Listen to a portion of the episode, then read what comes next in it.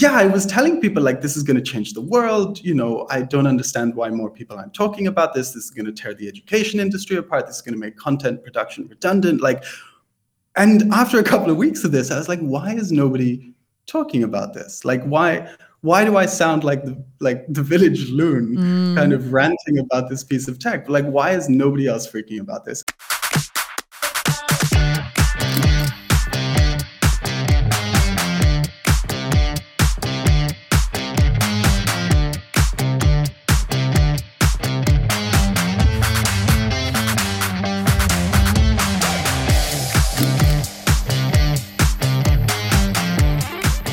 Welcome back to the Creator Files podcast. Today I have Josh Pitzalis, and he has been doing AI since before it took off, but relative to everybody else in the space, he feels like he's a little late to the game.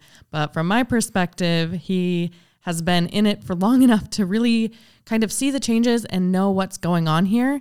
And I really love the way he's looking at it in my opinion, very objectively, because a lot of people I've talked to, they are so far on one side of the spectrum of either feeling like AI is perfect or feeling like it's useless. And I really like the way Josh is looking at it. So tell us about your background. It's it's really nice to speak to people who are interested in uh, what AI can do, as opposed to being staunchly for it or against it. Because uh, yeah, I feel like it's a, it's a, a really high valence topic. Like people are on one side or the other yeah. about this. I didn't get into it. We kind of fell into it, which is perhaps uh, slightly different from how other people started projects um, in the space. We, uh, Sasha, my co-founder, and I, uh, we run uh, ChirrApp, which is a Twitter scheduling platform, um, and we've uh, together we haven't run it for a while. Sasha's run it uh, for a really long time, 2017, I think, back when Twitter was still 140 characters, um, and with recent management changes in Twitter, uh, it has become a more volatile space to run a business. Once all of these kind of changes to Twitter started happening, I think that changed people's view on the long term viability of investing in Twitter as a marketing channel. Mm. And that means if you are a business, do you really want to be forking out money to um, pay for products or infrastructure to help you market on Twitter, which is what we are. So people lost confidence in the platform, or at least it was shaky for a little while there. And then I think that kind of put all spending on related Twitter products and marketing on pause. And we were like, oh, uh, we might make it out of this alive. Um, but uh-huh. we should probably take a couple of our eggs and put them in some other baskets because who knows where this will go or do we want to change everything completely and like turn this into one of those hub and spoke scheduling platforms where you know you've got like 15 different social media platforms and I don't think we were really in a position to compete with people like Buffer and Hootsuite who, you know, established in the spaces. Like, what what are we going to offer that they haven't been offering for decades at this point? Generative AI was the most interesting game in town. When I first bumped into it, it, it felt like when I first bumped into Facebook, back when you still have to have a, um, a college address to get in. Oh, wow it, it, has been so long since I've used a piece of tech, and I went, "Wow, this feels really interesting." Because everything, you know, we've we've kind of, I don't know. I feel like the tech as a space has kind of hit diminishing returns in the last decade. So, yeah, and so um, something new made you feel yeah, really excited. And, and it was it was like nobody knew what you could do with it and you try different things out and you get these crazy responses. I was like wow this is amazing. Um, this was yeah this was early 2022 okay. So from other people who have been around for gpt-1 gpt-2 i only came in at gpt-3 and quite late like this is like six eight months before ChatGPT came out and then the whole world freaked out. What were your thoughts? I, I lost my mind. I was like, I couldn't shut up about it. I was telling, I was trying to name uh, people's children, like come up with baby names. I was trying to like redesign friends' menus. Like there was every single thing that would come up in conversation. I was like, let me try GPT, uh, Chat GPT. Uh, it was GPT three at the time. Like you saw all the possibilities for it. Just every single just, thing you thought about. Yeah, I, I, tried to play Dungeons and Dragons with it. I uh, like I, I did, there was there was no boundaries at the time. And Amazing. Yeah, I was telling people like this is going to change the world. You know, I don't understand why more people aren't talking about this. This is going to tear the education industry apart. This is going to make content production redundant. Like, and after a couple of weeks of this, I was like, why is nobody talking about this? Like, why? Why do I sound like the like the village loon mm. kind of ranting about this piece of tech? Like, why is nobody else freaking about this? And the the developer forum for OpenAI at the time was surprisingly quiet. Like I went on, I was like really excited about like, wow, this is amazing. Like, uh, are there stories of people who've completely transformed their work and their um, professional like like how has this transformed people's lives? It was kind of crickets. Like there wasn't a whole lot of conversations about. It was lots of developer yeah. conversations about like, technical implementation, but not a lot of stories about this fundamentally changing people's lives and I was really confused and I just kind of went, okay, there's probably something I'm missing here. I just got a bit too excited and I kind of put it on the back burner. So it wasn't uh, just friends and family and people that weren't familiar with tech. It was even people in the AI space were like, yeah.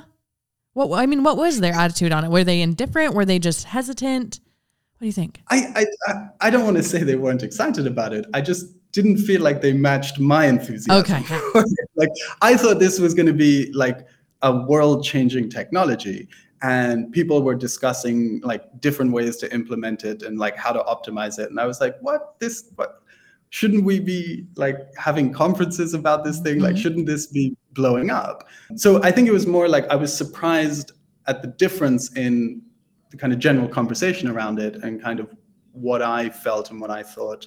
Okay. um, and that was really confusing so i didn't really know what to do about it. So i just kind of put it down. I was like maybe this is just a fad and maybe it maybe maybe it's really good at doing a couple of things really well uh, which gets you excited initially but maybe it just doesn't work long term so i'll just keep playing with it and shut up for a while because people are getting tired of me mm-hmm. talking about chat uh, gpt-3 uh, and it's also a mouthful as well. Like it's not easy to GPT-3 is you try and use the longer version. Yeah, it's not easy to talk about. But then comes November and the world freaks out. Like they changed the interface slightly. People could start to use it. So I think the, the real shift with ChatGPT was that um, before you had to use it in a sandbox and it was quite technical. And I suppose I just didn't realize how technical that barrier was uh. coming from an engineering background. And then as soon as they made it a, a, a chat interface, suddenly everyone started using it and here we are you get all excited and then you lose that excitement because it isn't matched and maybe yeah. maybe it had limitations that you're noticing and then everybody else gets all excited and yes. then did that make you excited again or did you think no i'm way ahead of you i already realized that it's not as big of a deal as it seems like where were you at no, excitement no, level I, I, I just felt hugely vindicated and I called everyone out. I was like, I told you, I told you. like, it is world changing.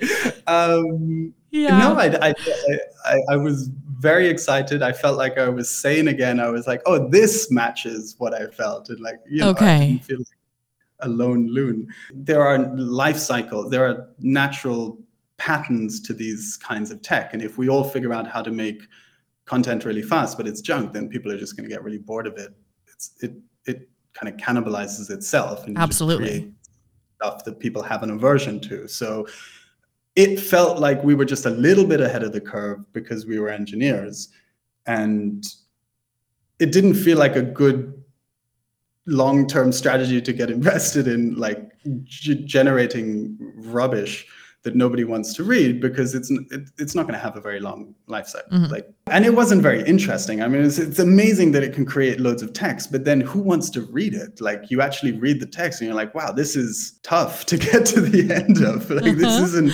inspiring prose. At that point, so th- those were options. We were kind of on the back burner. We weren't sure what to do. Uh, the Twitter situation was getting worse. Uh, so I went out and I started interviewing different people. Um, and we started with, I don't know if we started, but where we, we kind of ended up was interviewing people uh, who run podcasts. And I think the, the jump for us was Twitter is a text only space. Um, so no images needed. And podcasting is, uh, it's not text only, it's, wor- it's not image related. Um, so it's a, a, non-visual platform. That's what I'm trying to say. Uh, so we thought if there is something that we can, if we can repurpose Chirr app, or if we can extend it in some way, we're probably going to have a better chance of doing it with another non-visual medium like podcasting, um, rather than having to go into creating visual editors and like that's a lot of work from a technical uh, point of view. So yeah. I started interviewing um, people who run podcasts, asking them what takes up the most time of their day, what uh, what their biggest challenges are, kind of how they slice up their time on a day-to-day basis, on a month-to-month basis. And I got quite a few interviews. I was um, pleasantly surprised with the amount of people that would. So you're just trying to get information at this point. You're not trying to get on their podcasts or them, interview them on yeah. an actual podcast publicly. You're just wanting feedback. Is that right? Absolutely. This was just pure customer discovery. Cool. Uh, we had a little bit of time where I could go out and understand what real problems were. I think the biggest problem when you're in the startup space is, is building a solution that nobody wants.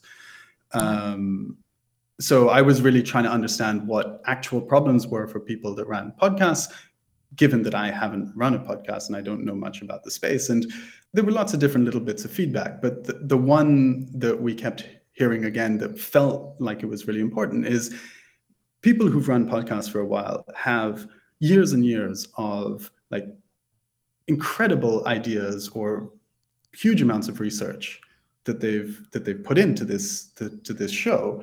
And this is quality thought um, condensed into however many episodes they have. And then they have to go out and they have to like do all of this marketing stuff where they have to like you know take out little snippets or create like a little ebook or create a little course or create a little guide or do a little workshop based on all of the stuff that they've already said.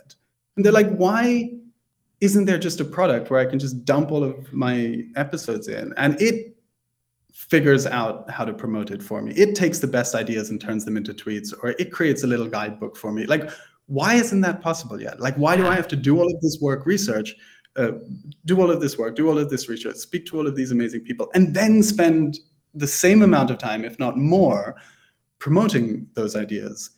Um, and there was this general sense of exasperation that felt like it was a fertile space to at least try and build something better than what we have at the moment. From there, we were like, okay, what could AI do to help with this problem? It feels like a really good match. Like, given what GPT-3 could do at the time, I think this might have even been before GPT 3.5 came out, definitely before GPT 4 came out. Surely, surely we can do better than, than, than, than what there is. And we started kind of putting an MVP together. And we realized that like the central crux of this product was chaining prompts together. So you would have one series of instructions uh, you would get a result and then you would kind of take that result and put that into another prompt and then you get another output and then you'd kind of fold that back into another prompt and you kind of build these complex workflows uh, in order to try and get um, different things out of the content, whether it was text content or whether we'd transcribe it and then um, drop the transcription in. And as we started building it, we were like, oh, there's nothing about this architecture that needs to be limited to podcasts. Mm. Like there's absolutely no reason that we should build a product that only does this for podcasts. We're we're essentially building a utility that lets you chain prompts together to build workflows. So we took a step back and said, if we if we limit this to podcasts, by the time we get it out, AI will probably release something else at the speed that it was releasing stuff at the time, and uh, you know the entire business will be completely redundant. Uh, so why don't we just build a utility that lets people chain prompts together, which yeah. is what Daisy Chain is, which is what we ultimately went with. And that's kind of how we went from we're doing fine, we just run a small Twitter scheduling platform, to we're in trouble, to let's find a way to apply this.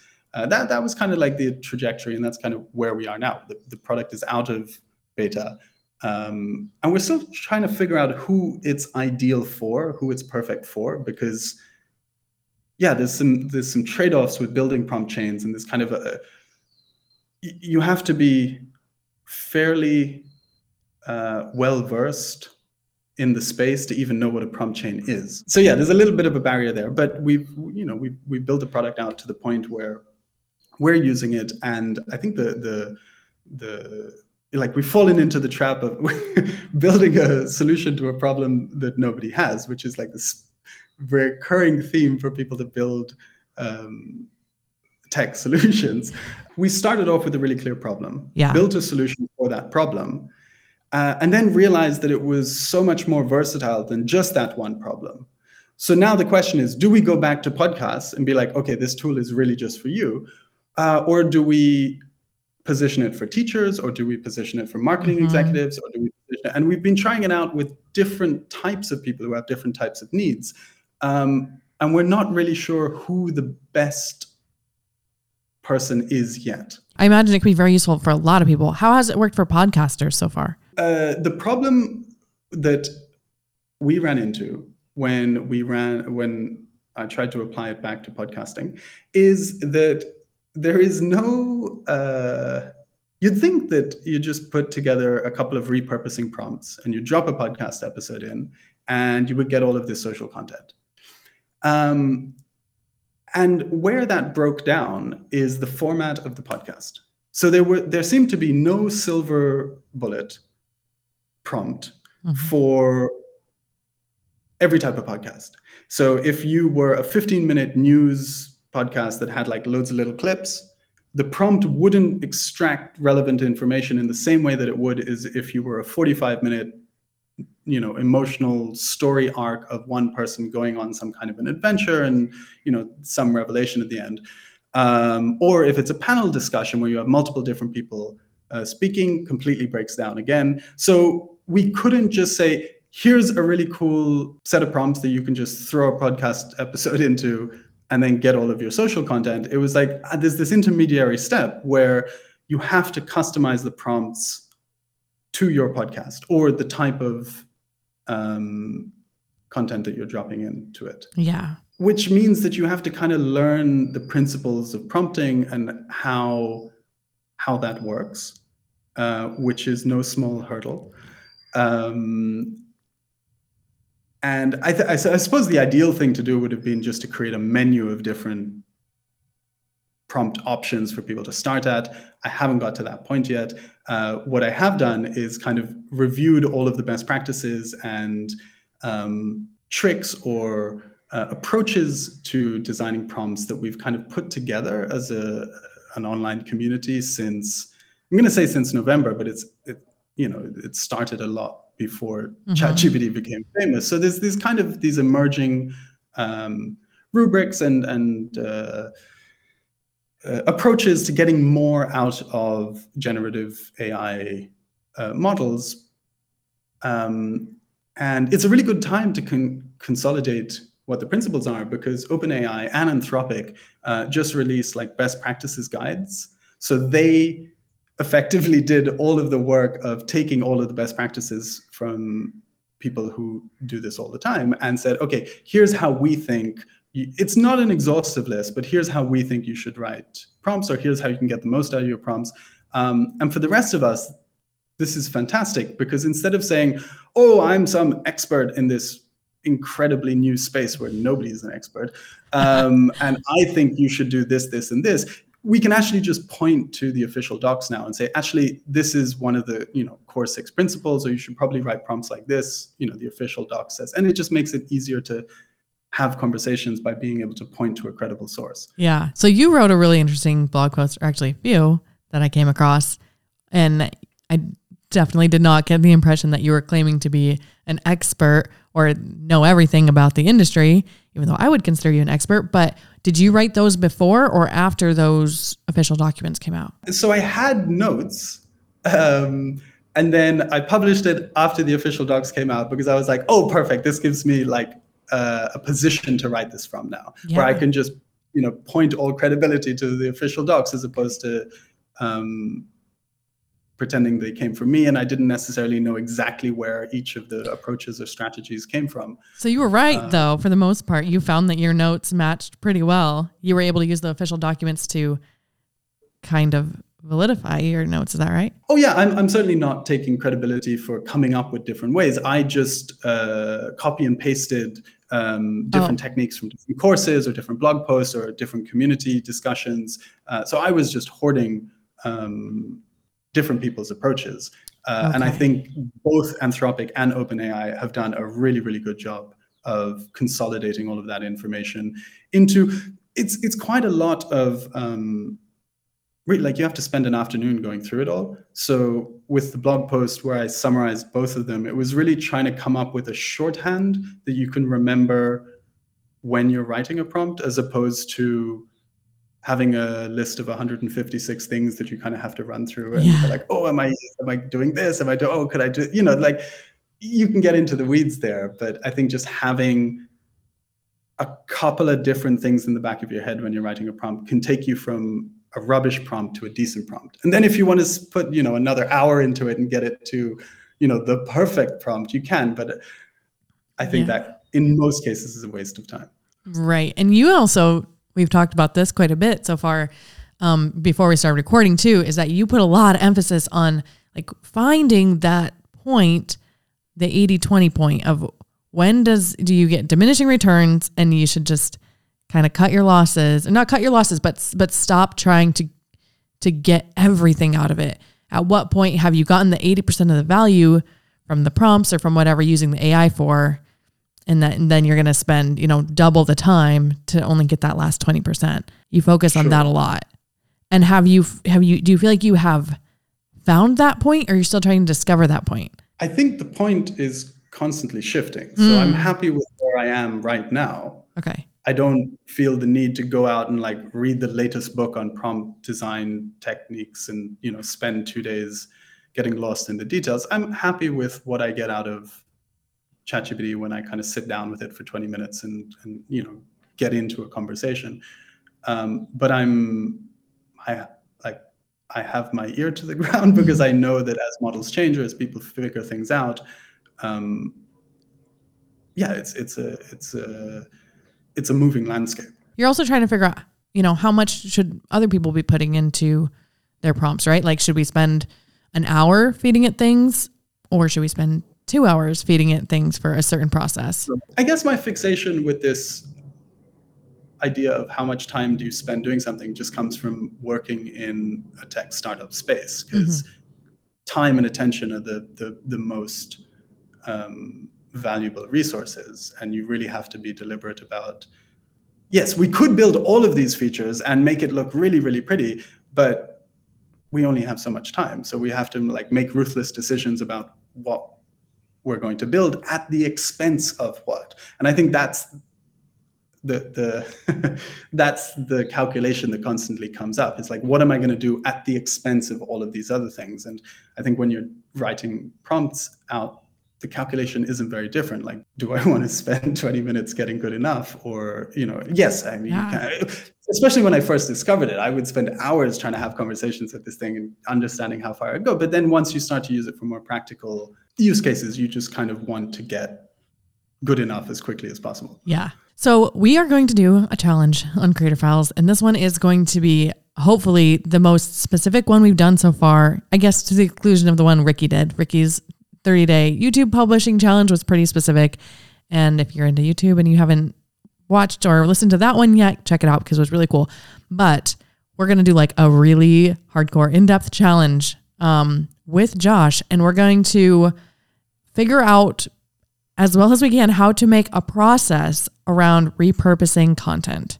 Really excited about this. We have a lot of um, a pretty good framework here, actually. We haven't made a lot of decisions yet. Kind of wanted to bring you behind the scenes before we did because Josh came up with um, a full document of questions and possible goals we could have around this challenge. But we are thinking we're going to work together for about a month. We're gonna we're gonna see what happens. That's the plan right now, and just try to make like some repeatable processes for other people. So let's get into that. Success metrics. We want to decide on what would constitute as a success for this challenge. And I think that will, of course, depend on what platform we decide to use it for. So we're hmm. thinking of like, you know, probably written content um, because there's a lot of potential with visual content, but written content's a better place to start. We're thinking we could do it with blog posts, potentially YouTube community posts. Some ideas we have are compiling a list of articles and courses and resources um, on this topic on repurposing content, and then kind of going through that and deciding which frameworks and which philosophies we want to emulate and which ones we value, and then designing prompts based on that. That my initial like sat down, thought about this. Uh, how are we going to do this? And it became glaringly obvious that I don't know what makes good repurposed content. Like a lot of people that say repurpose your content just say repurpose your content. They mm-hmm. don't tell you how to do it. I have no idea what makes repurposed content good or terrible. Yeah. Like I, I I, I know it when I see it. Yeah. but from that, I don't understand the principles. I can't articulate, I can't put together a rubric that says, oh, content that's been repurposed really well follows, you know, these seven points yeah. or ranks this way. And I would really like to build that rubric out. And there are lots of people that have been thinking about this for a long time. I'm sure there are great ideas out there that just need to kind of be re-examined given that we now have AI. Like I think the incentive to re-examine that and put it into some kind of template or uh, rubric um, is really high because now we have this really smart intern that works for virtually virtually free that everyone has access to that we can kind of take these little mini instructions and kind of apply them to uh, work processes. Um, and I haven't done that yet.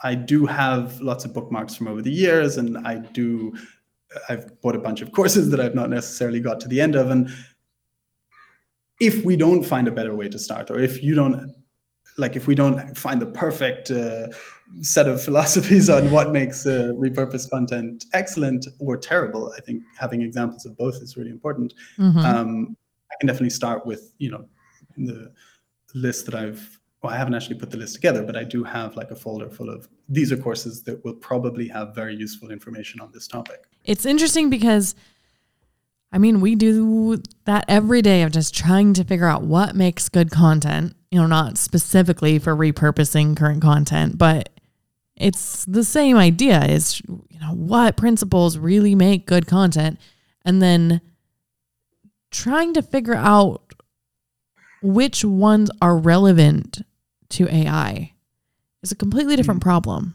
you know, because a lot of it is concepts that I think humans can understand and work on their craft and keep repeatedly practicing until they're you know they get it well you know because you can explain the concept and then they can work on it until they really get it and they don't often really get it until they have practiced it and had a little mm. bit of the trial and error but it's a completely different mission to try to to boil it down so precisely that you can feed it to a computer that doesn't have time to learn you know anything other than what you teach it and then get the result out of that. It, it almost feels like an amazing challenge for us because we have to simplify it. We can't rely on human intuition to kind of take it and be creative with the ideas and the strategies and the tactics we have to really really boil it down to something concrete which i'm excited to try to do so one approach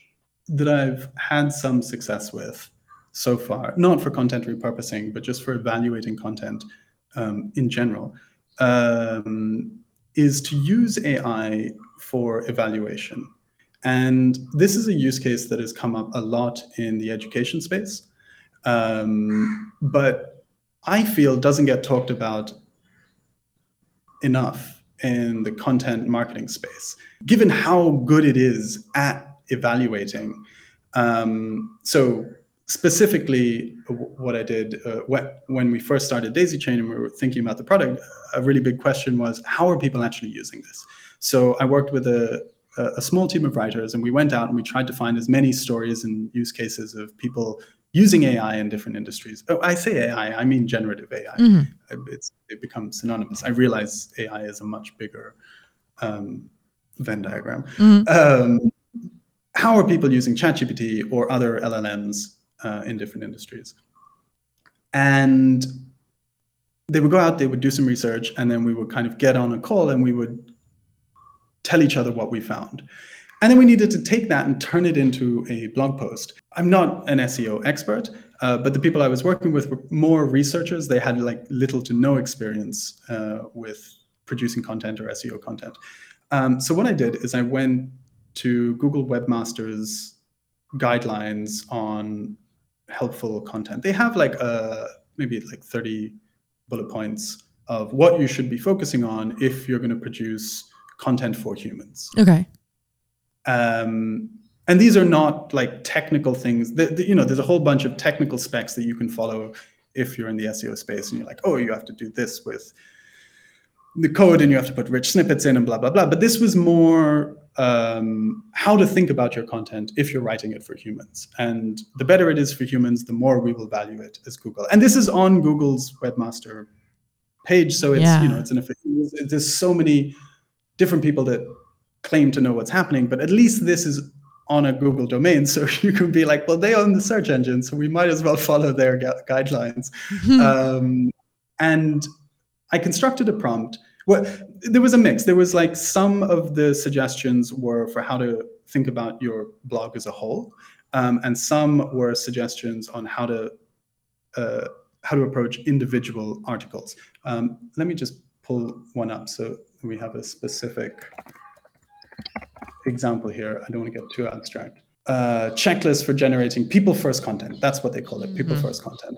Uh, does the main heading or page title provide a descriptive, helpful summary of the content? Um, does the content provide substantial value when compared to other pages in search results? Um, what's another one? Does the content provide original and insightful analysis on interesting information beyond the obvious? These, this is what Google is telling everyone they need to pay attention to uh, if they want to create what Google considers uh, great content. Yeah. There's layers of interpretation here, like what is beyond the obvious. Uh, and I think yeah. AI is really good at uh, working in this gray space where computer programs couldn't work before. So I said, uh, please evaluate the following blog post against the following questions. Give it a zero if the result is poor, give it one if it's decent, and then give it two points if it's great. Um, make suggestions, tally up the score, uh, express the total as a percentage, and then give me a final output as a table so that I can kind of see where the weak point is. Whoa. And then. I just fed in all of the questions that applied to individual blog posts. And uh, I can share the link, but like I've actually put the prompt, I wrote a little bit about it. And then I like used the prompt on the actual blog post to write about it as I was writing. Um, and it gives you a table and it says, you're doing this really poorly. Here's an example of how you could improve it. You're doing this pretty well. Probably don't need to pay more attention to this.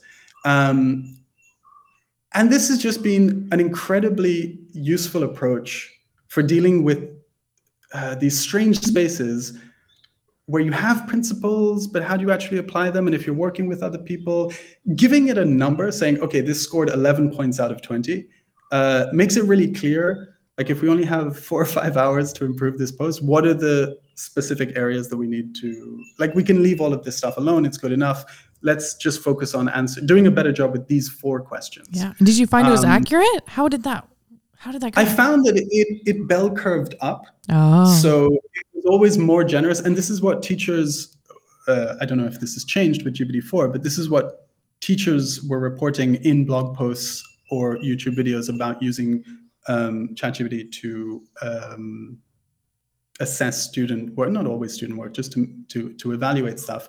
Um, it it it tends to be kinder than I would be, so I kind of get it. I ask it to bell curve it down and be a bit harsher and stricter, and then it so it needs a little bit of calibrating. Like it seems to uh, give the blog post the benefit of doubt. I think if you actively take that away and um, ask it to be a bit more severe, then it's more accurate, in my opinion. Being able to feed in a really clear example of what does a two look like? Like what is a poor example of a main heading or page title avoiding exaggeration or being shocking in nature. What is a really poor example of that? What is a possible example of that? And then what is a great example of that? If you can feed those into the prompt as well, uh, it gets much, much better. Mm. So this was a long way of saying that one of the an approach that I've had some success with is building out rubrics based on principles of what makes repurposed content good or bad um, and then getting really clear examples of this is how not to do it. Yeah. like, this is a very specific example of how not to do it. And this is a really good example of how to do it in these kind of gray areas where words can be interpreted. Um, building a rubric, asking it to evaluate against a rubric, and then having examples of what good and bad. I got a lot out of this approach. Uh, and it might be a good place to start. And it's first, I started doing it like I would take a blog post and then run through it and then get a bunch of feedback and then kind of share that feedback with the writers. But then I was like, why am I doing this? I just gave people the prompts and be like, just run it yourself. Mm-hmm. and then you can get the, like, there's no, I didn't need to be the middleman there. Like people can just self-assess uh, content or um, repurposed content against a rubric. You get a bunch of feedback or suggestions out of that rubric, and then you fold that feedback back into the repurposing process and say, okay, now repeat whatever we did, but take all of these things into account. That's one way that I've kind of made some progress around this messy area of, of uh, kind of vague principles or instructions yeah. or qu- more qualitative things that are subjective. Uh-huh. Yeah.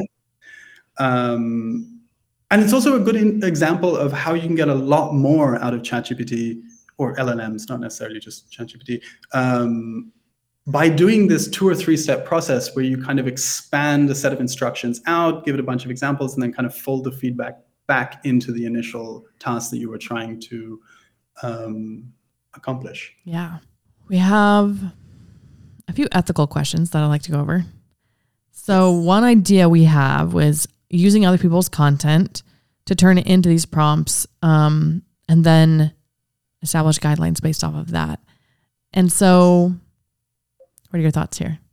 I think uh, I think I'm very confused about what the correct way to do this would be. Yeah. Obviously, we have to give people credit. I don't think there's any question marks there. Like these are ideas we got from these this person. Um, I think the correct thing to do would then be to ask those people if they're okay with turning their ideas into a set of prompts that we share with people. Yeah. But I think it gets a bit complicated because,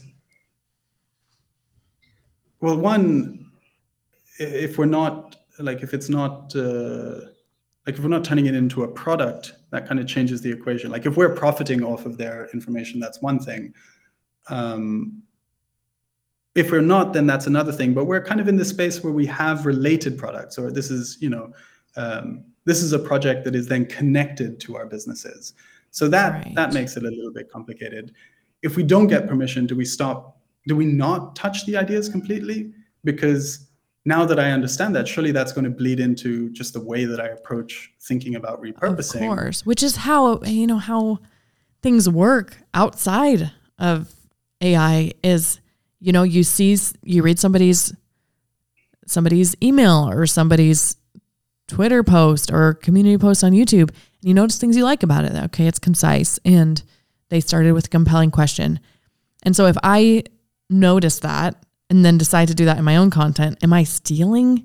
I don't think so. Mm-hmm. Not something you know that broad where you know it's not even the same niche necessarily. And I'm just saying, well, I like that they led with a question or I like that they sound very down to earth. Yep. You know, and of course, it is much more specific though if you're taking the entire piece of content and feeding it into into ChatGPT, then you're taking more of it than just a couple takeaways. So it is a hard question. It's like, well, you and on one hand, it feels like you should be able to get inspiration from that. The same way if you made yourself a document of best practices based on on content that you appreciated? Is it different because it's taking the entire piece of content and not just certain principles from it? It's a hard question. But I, I, I agree with also- you. I suppose one argument could be well, if you're copying their instructions verbatim, Mm-hmm. that's over the line. Whereas if you're just inspired by it or you're, you're following the general direction, that's okay. But I don't think that applies anymore because changing verbatim content to something that is not verbatim that means exactly the same thing is just one prompt away now. Absolutely. So And so are we talking about let's clarify, are we talking about taking other people's prompts or other people's like specifically listed out best practices? Or are we talking about just taking the content, like, you know, taking some public piece of content and then having the AI software extrapolate from that?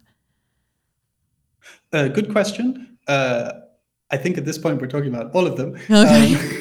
Um, uh, I was like the, the meat of where I think this gets complicated.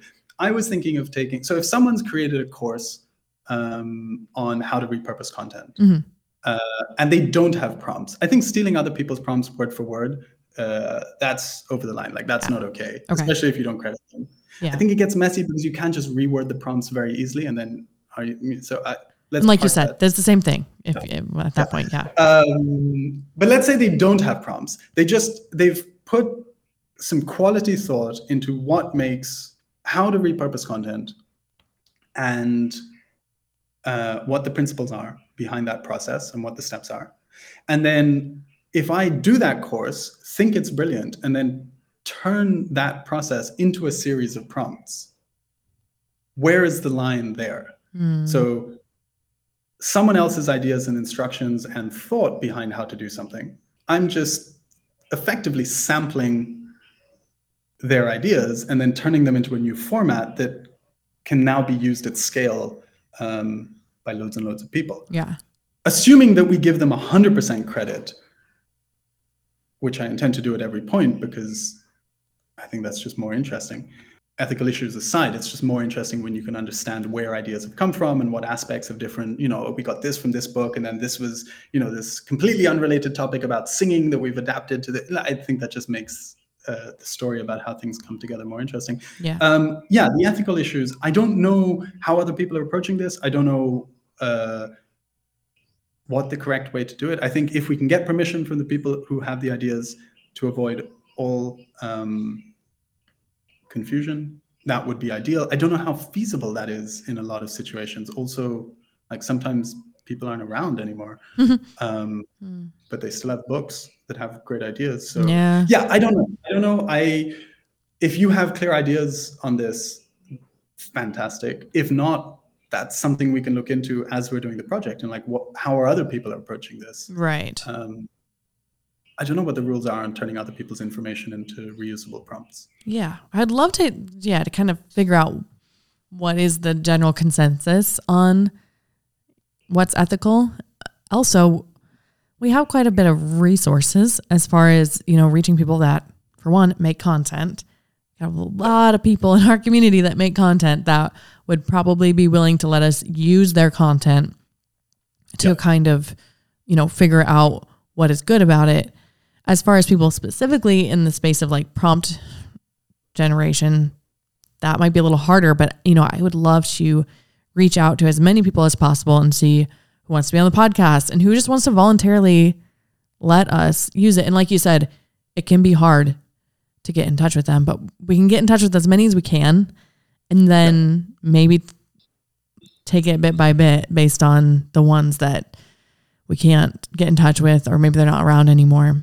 Um, maybe take those on a case by case basis and see, especially as we do more research on on what people th- think about this in this space. yeah I, I don't think we have an option at this point like that's Yeah, that's what's gonna happen.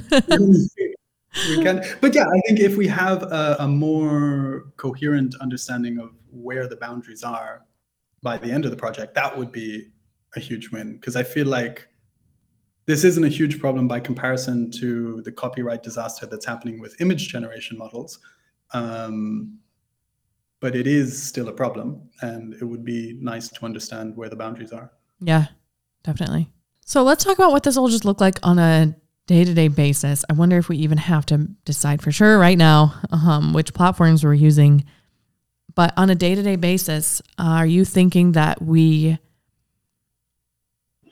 we test things out together. So you would be testing it out with your own content and I would be testing it with my content? Or are you thinking you would, you know, kind of give me things to try out every day?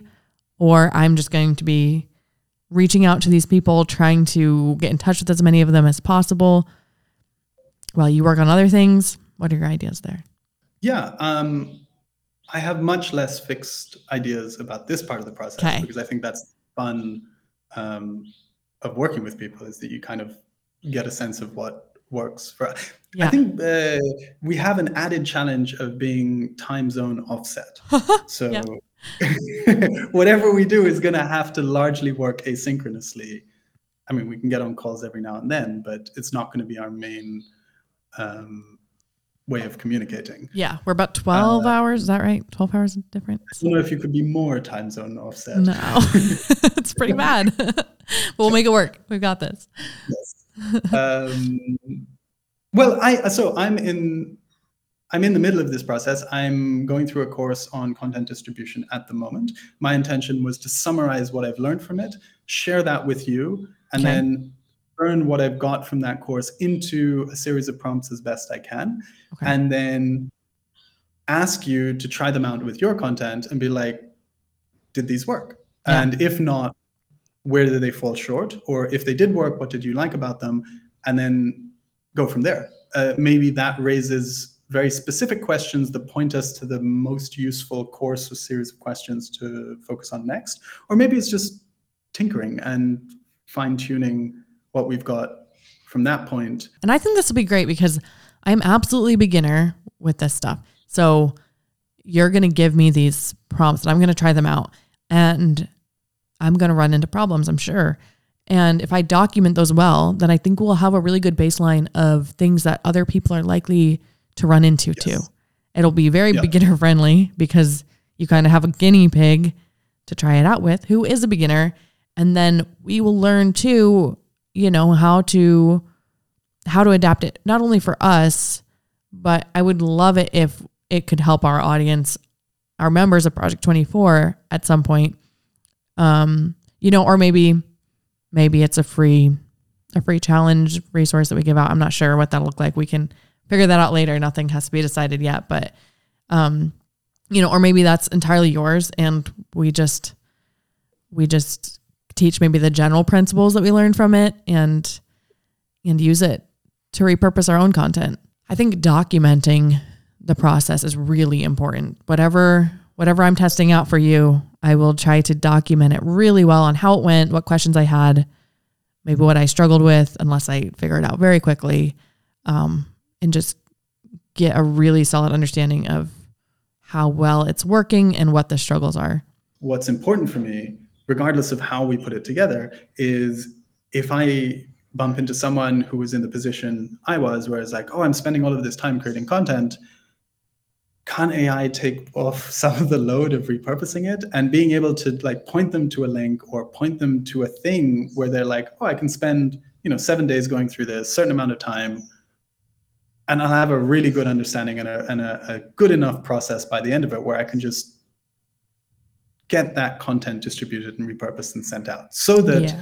as a content creator you can spend you can you can just put so much more of your attention and worry about creating really good content rather than having to stop in the middle of your process and then make sure that you've got enough energy and time for repurpose. I'm not saying you're going to get No, rid of absolutely. that. I don't. But kind of have that under control, understand what the mechanics are there, and be like, okay, I have uh, a system that works for me Yeah. um, whether that's an email course or whether that's uh, something on uh, your platform or whether it's something on ours or both i don't think that really matters at this point. But just making sure that there is a resource there that people can then when they have that problem go oh perfect. They've you know they spent a month figuring out what the problems were what is possible right now what the knobs are that you can customize. That is my intention for regardless of the format what the actual um, impact the final thing we create is. Right. Yeah, absolutely. Back to the success metrics. I think that's gonna be the hard Yes. the hard part right now is figuring out what that would look like. I'm tempted to just keep it as simple as the amount of content that we could make versus the amount of time how much content we can make for how much time it costs, and then just keep the quality. It's kind of common sense of like, yes, I think that quality was as good or better than something I would have came up with in the same amount of time, or no, I don't think that quality was good enough. We could do we could do something more concrete like impressions or leads or traffic like you were talking about. Um, but I mean, here we focus so much on creating good t- content and getting it out there. And there's so many variables when it comes to impressions and and views and things like that. I mean, the time of year, maybe the idea for the content. And so, you know, I think for me to have confidence using it going forward, I wouldn't have to necessarily see an increase in the numbers. I would just have to see that I, in my opinion, it was quality or as good quality as I would have put out there otherwise. Um, but what do you think about that? Because I'm open to ideas. Yeah, I I don't know. I think there's a danger in locking in on impressions and email leads mm. because that's probably not the best metric for every project or person out there that wants to do this. One of the variables that, as we were discussing this, that came up was repurposing content could mean creating a one to one adaptation of a piece of content. So recently, I had a blog post on AI in the construction space, and then I turned it into a Twitter thread on AI in the construction space. Okay. That's a one to one representation of the article. Not everything in the article, but it achieves the same purpose. Yeah. As opposed to later that week, me going onto Reddit and someone asked a question like, "Hey, does anyone have any information about AI, eh, how AI can be used in the construction space?" And I was like, "Aha! Well, given that you are, I, I, was in a really good position wow. to answer that question, and I used AI to kind of take my um, article, compare it to the other responses that have been given, and kind of fill in the gaps there. That is not a one-to-one representation, but it's still content repurposing. Yeah is that wildly more effective than creating a bunch of tweets and threads for your business or project? Or does it make no difference? I think having some number somewhere or some indication of if we're spending our 15 minutes each day just creating content for social platforms that we have no followers for, that nobody reads, and then if you take this slightly different approach where you go into forums and you answer relevant questions and you know you go you, you you go into question boards and you see okay how can i repurpose my content to provide useful answers? Maybe that takes twice as long but is like you know eight times more effective. Yeah. I think just being able to question that or having some indication so that we can question that is important. I don't know what the answer is though but that's my only concern. Right. That makes sense. Absolutely. I think it'll depend on the platforms we decide on. Yeah, I think we can just kind of take a call on what's important for us individually mm-hmm. based on our platforms and what we want for our project. Like, what, what do we think is a, a useful metric for gauging whether or not this is working for our project? And then we can just kind of pencil that in for now and and see if that necessarily needs to be more um, specific. Like, do we, do we need to set that in stone or can we just say look as long as you have some indication this is what mm. we hmm. chose your project was different this is what you chose but having this number allowed us to answer these questions further down the road yeah um, and either way tracking might, it yeah no. just some some indication yeah even if it's not great just so that we know if That's one of the things is wildly more effective than the other well i think i'll talk to my team and figure out for sure which platforms we want to try the project on and yep. maybe get their two cents on the criteria for success. Yeah. Um, you know, spend a little bit more time playing with that idea. And then hopefully really soon here, kick off this challenge and fill in our audience in the creator files of what that challenge is. Um, maybe that'll come in the form of some written content. Who knows? Yep. We'll see. yeah. And then I think just working together hopefully on a nearly daily basis, I'm thinking of, and yeah, it, you know, won't always be calls because of the time change and, and things like that. But yeah, going back and forth and just trying things and documenting it and making as much progress as we can. So two things that would be really helpful. Mm-hmm. Um, I have a question I'm going through at the moment. I can share that with you. I can also today kind of put together a list of other courses or articles that I had my eye on. Um, if you have bookmarks or courses or material for what makes good content good Yes. uh, or what makes repurposed content good, okay. uh, specifically, generally, but also specifically for the channels that you end up deciding on. Okay. If, if there's if there's information for me to get started with there, that's super super helpful. Um, and then the other thing, which is a bonus but would just be so great, um, is if there's any way, given the resources we do zone in on, Uh-huh.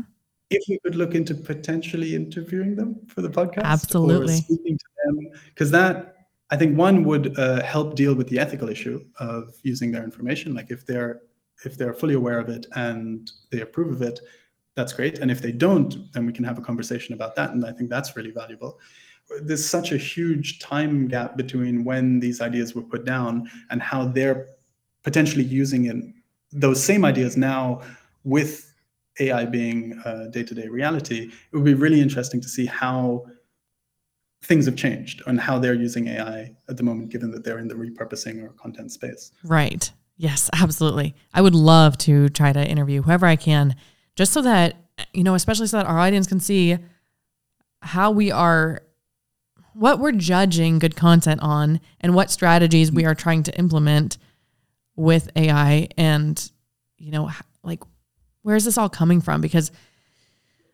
AI, for me, has been this thing of like, well, it seems amazing, but I don't, there's a gap. And we've talked about this. There's this gap of like, the potential and the reality, and especially of my understanding of it, and just feeling like I can't quite fill that gap from what I understand to actually making it useful in a concrete way. And so I think the more we can take the audience behind the scenes, the more we can, you know, interview people on the podcast and really just be transparent about how we're coming up with all this. And you know, that doesn't necessarily mean we share the exact prompts if you don't want to. But but at least they know the thinking behind all of it and the reasoning and um, kind of the philosophies and things like that.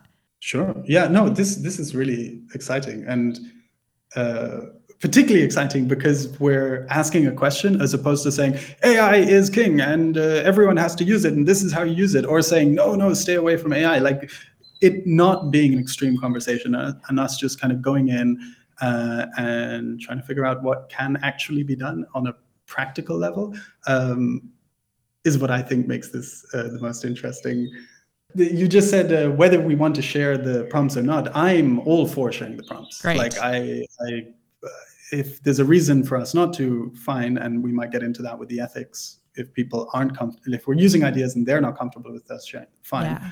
Um, but other than that, I think one of the main motivations for turning this into something like a challenge at the end that people can do is because I want to like we're going to have our take and our point of view on how to do all of this stuff. And then as soon as other people start using it uh, there's just going to be so many different perspectives and so many different ways and so many different oh you could have done it like this and that's much better. So I, i'm really looking forward to once we have something usable going out trying it with real people and then seeing all the ways they change it or reinterpret it or do it better or adapt it to their style of content so yeah, I think uh, giving people the prompts and giving people a way to actually do this uh, is a really important part of it. Yeah, it'll be like a tree of ideas, and and with every person that learns about it, we'll get more and more, um, yeah, adaptations, and it's so exciting. Yeah, I would love for people to be able to to use this and just see what comes out of it because that's kind of the whole idea of doing these challenges is so that if one works well, other people can emulate it. Whether they do a challenge that's as, extreme as what we did or a little bit less, they can, you know, Sure. hopefully repeat it and get the similar results for their own projects. And yeah, I just I love that we're playing around with this. I don't know. Do you know of other people that are, you know, taking a similar like disciplined approach to trying to figure out prompts that work really well specifically for repurposing content? No, Mm. I do not. If I did, then I would just use their work. Like I, that's a big part of why I want to do this because uh, I haven't found it, and I think also in the AI space there is a lot of um, protecting uh, your prompts. Mm. Uh, this idea of if, if someone has figured out how to use AI incredibly well, the incentive to write a blog post and share the secret sauce with everyone is quite low. Yeah. like, um, when we were putting our blog together for Daisy Chain, and we could only research what people had written about, uh, especially in the trading space and and financial, like using AI in the financial space. There's obviously people out there doing incredible things, but are not sharing any of it. We only got the stories that were shareable and people took the time to share. Um, so to answer your question, I'm sure there are people do, out there doing incredible things with repurposing yeah. prompts. I don't think they've written about it, and if they have and it's something out there, I'm sure we'll bump into it over the next course of the next month. Yeah, but not so much a public project, which is what I want this to be. So, yeah, yeah, yeah we'll we'll be the first, if not, and if if there's somebody else out there, then hopefully we run into them. yeah. Awesome. Well, thank you so much, Josh. This conversation has been so interesting. I think this challenge will be my favorite yet. Um, I'm really excited. Thank you so much. I'm really looking forward to this. Yeah, I will be checking in every single day to to make progress on this. So, Lovely. well, yeah. thank you very much, and um, yeah, I hope you have a wonderful rest of your day, and uh, speak to you soon. Yeah, thank you. Thanks for being on. See ya.